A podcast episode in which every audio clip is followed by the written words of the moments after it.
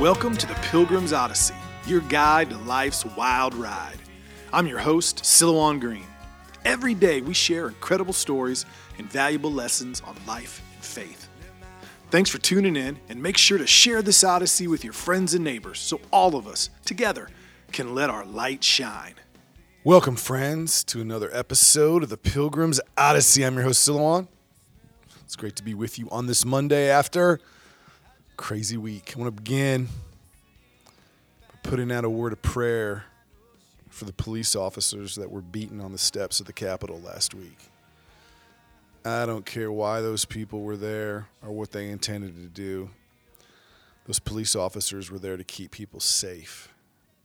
And to treat them that way is egregious and goes against whatever patriotic beliefs those protesters think they have. I want to begin with that. Now, at the end of last week, we talked about preparing for what is to come because it's coming. And we saw that over the weekend, didn't we? People, businesses shut out, shut down.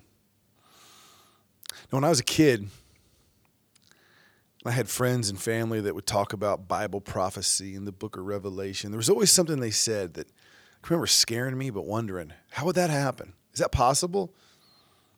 From Revelation chapter 13, verse 17, that no man might buy or sell, save that he had the mark or the name of the beast or the number of his name. Sounded kind of silly then. Not quite as silly now, is it? Look at the shutdown of Parler this weekend, along with others. No vendor will work with them. Just like that, probably a billion dollar company gone because they didn't have the mark. People were afraid of what they may say. Because of our digital age, that time has come the more and more we get tied into the system, the less and less that we'll be able to buy or sell unless we agree with the powers to be. And what the powers to be don't understand is right now they're on one side of the equation and a whole other group of people are on another. But what if that changes? what if that changes and that power is unleashed? And sadly, typically, it's not going to be unleashed or on one side or another it's going to be unleashed on everyone. And it's not just the digital age and it's not just big tech people. It's all the dictatorially inclined politicians who see any opportunity to shut down the opposition as a good one. It's also all the civil unrest that's coming. Buy or sell. What happens when your grocery store doesn't have any food or toilet paper on it? I mean, look at the beginning of COVID. Out of pure fear, I mean, there weren't people around you dropping dead. Okay, there, there was no reason for it really. I mean, what's that gonna? How does like COVID gonna impact toilet paper? And then boom, the shelves are are empty. You know, what if there was a real disaster or widespread civil violence? Which, after the last year, you're not an alarmist to say that's possible. You're a realist. You're an idiot if you think it's not possible or a deadly virus that really does kill a high percentage of healthy and young people. It kills all of us if you get it. What happens if that happens? What do you think our reaction is going to be? You think you're going to find food? You think you're going to find toilet paper? You think the police are going to call, come when you dial 911? You think you're going to have free speech? No. How will you buy and sell? In the upcoming days and weeks and months because I truly believe 2021 is going to be way worse than 2020. You've got to talk to your friends and neighbors. You got to have discussions that when any number of things could happen that I just mentioned and many more, how will you eat? How will you protect yourself? How will you provide medical care? Who do you know that's a doctor? Who do you know that's going to have medicine? Antibiotics, penicillin, you name it. Who has these specialties? If you're going to be able to survive, for a week, for two weeks, you're going to need to know where am I getting food? Where am I getting water? How am I getting medicine? What's my shelter? How am I going to protect myself? Look back at the history of Katrina. Read reports on what happened in that city two, three days into it when people couldn't get food. Parts of that city, people became like animals. The only people that kept their food were the ones that had guns. Gangs roaming down the streets. Happened in a matter of days. You talk to anybody in law enforcement, first responders, emergency preparedness services, ask them what happens when people can't get food for two or three days, when things are shut down. Ask them what happens. Ask them what the scenarios show. Now, what happens if all of a sudden you can't buy or sell because of a natural disaster or because of politicians or because of where you are in the country? Here's another one in light of what's been happening. All our communication now is controlled digitally. And they can shut down servers, they can target people they don't like. You know, think of what all that is about you on your phone. What if they find something on your phone that you don't like politically and they shut your phone off? How will you communicate if power is down or your access to services is denied, which is happening right now? And don't just say, oh, it's just Twitter or Facebook. No, they're going after everything. Open your eyes. Look, it's Apple, it's Google, it's Amazon. I mean, think of how many people that's their life. Their life is that phone also means a lot of well meaning people are going to go along with it because they don't want to be shut off from it. You can't keep your head in the sand. You cannot keep your head in the sand. You must organize and you got to be specific about it. You got to come up with a plan. You got to write things down. And you can't do this alone. I mean, you got to have conversations at church, you got to have conversations with your family. You know, I'll say one thing. Probably in the next month, the Democrats are going to be shelling out a lot of money, money they don't have. What are you going to do when you get those stimulus checks? What are you going to spend it on?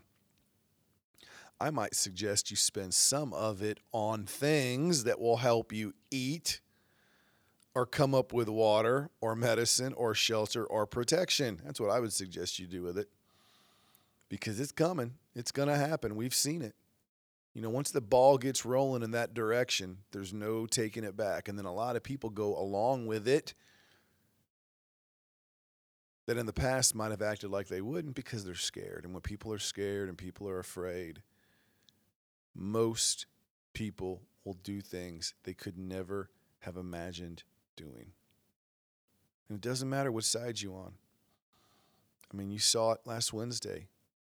People in a crowd angry, afraid. What do they do? They beat up cops. Man, that was wrong. That makes me so mad.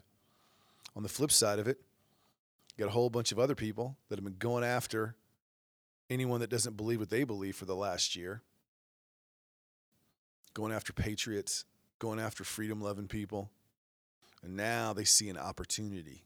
They see an opportunity to take the stupidity of last Wednesday and use it to their advantage and shut people up and take control. And don't you think for a minute they just want to do that to get at the idiots of last Wednesday? They want to do it to get at everybody to have power. And how often do you give government power and they give it back? What's even scarier, how often do you give a private person power and they give it back? And now that you've got government and Google and Apple and Twitter working together, to go after whom they don't like and shut them down and shut them up, where do you think they'll stop? They won't stop. Scripture's been around for a long time. Why do you think in Revelation it said that no man might buy or sell? Because if you can't buy or sell, you can't live. And if you can't live, they control you. And somebody a long, long time ago understood that long before the internet, long before phones. At a time, by the way, when people could take care of themselves. That's what's interesting about that. You know, back in that day, people lived off the land. You know, if I thought that was a crazy verse when I was a little kid, how crazy must have that sounded to somebody that lived 2,000 years ago who really didn't buy or sell that much? They pretty much lived off the land. And they thought to themselves, I could survive. But who was that written for? Was that written for them or was it written for us? Because today, man, you live in the city. Think about it. You live in the city and things get shut off for whatever reason. How are you going to survive? How much food you got in your cupboard? You know how to make it in the land? You grew up in the city. Do you know how to hunt? Do you know how to fish? Heck, do you know how to cook that well? Do you know how to garden? Do you know how to grow? No, you're pretty much worthless when it comes to taking care of yourself. So, what are you going to do about it? Well, you better organize with friends. You better learn those skills. Man, maybe a week ago, I might have sounded like an alarmist, although this all makes perfect sense to me. Today, ah, not so much. And again, if you want to see how fast things can change, look at last week and then look at Katrina. Look at what happened when, because of a hurricane, people couldn't get food and they weren't prepared. Just look. Look up what happened. Organize, my friends. Now, there is a light, isn't there? I still feel a light because you know what? I got friends and family that I love. I'm not surprised by any of this because God told us it was coming. Don't let this question your faith.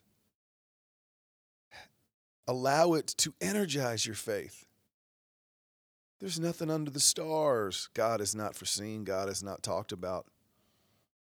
Do a quick little Google search before they turn you off and look how long ago Revelation would have been written. Think about it 2,000 years ago. John on an island. Think about that. Think how long that was written ago. And think of how applicable that is to us today. Today, Monday. Okay? Think how applicable that verse is on Monday, January 11th, 2021. And let it fill you with hope and light. That your life is eternal, that your future is bright, that you can find answers with each other and the ones you love and in the good book that tells us about these things. I was going to talk more about that today, but due to the events of the weekend and people's ability to buy or sell, some people, Parler's ability for sure, and many others, I wanted to talk about this. But tomorrow, we're going deep into the light. We're going deep into the hope. We're going deep into why your faith should be encouraged right now, not discouraged. So until next time, my friends, which will be tomorrow, Tuesday, you aim high, spread your wings, keep your eyes on the things that matter. Don't get distracted, don't get discouraged. Focus, family, friends, faith, come together, organize. You'll be all right. You'll be full of joy and light. I'm Silouan. Until then, I know it's hard, but until then, a little peace for you and your loved ones. You've been listening to the Pilgrim's Odyssey. Make sure you comment, share, and like this podcast so all of us together can let our light shine. For books, videos, and more content from me, your host, please visit Silouan.com. That is Silouan, S I L O U A N.com. Until your next visit on the Pilgrim's Odyssey, I'm your guide on life's wild ride, Silouan Green.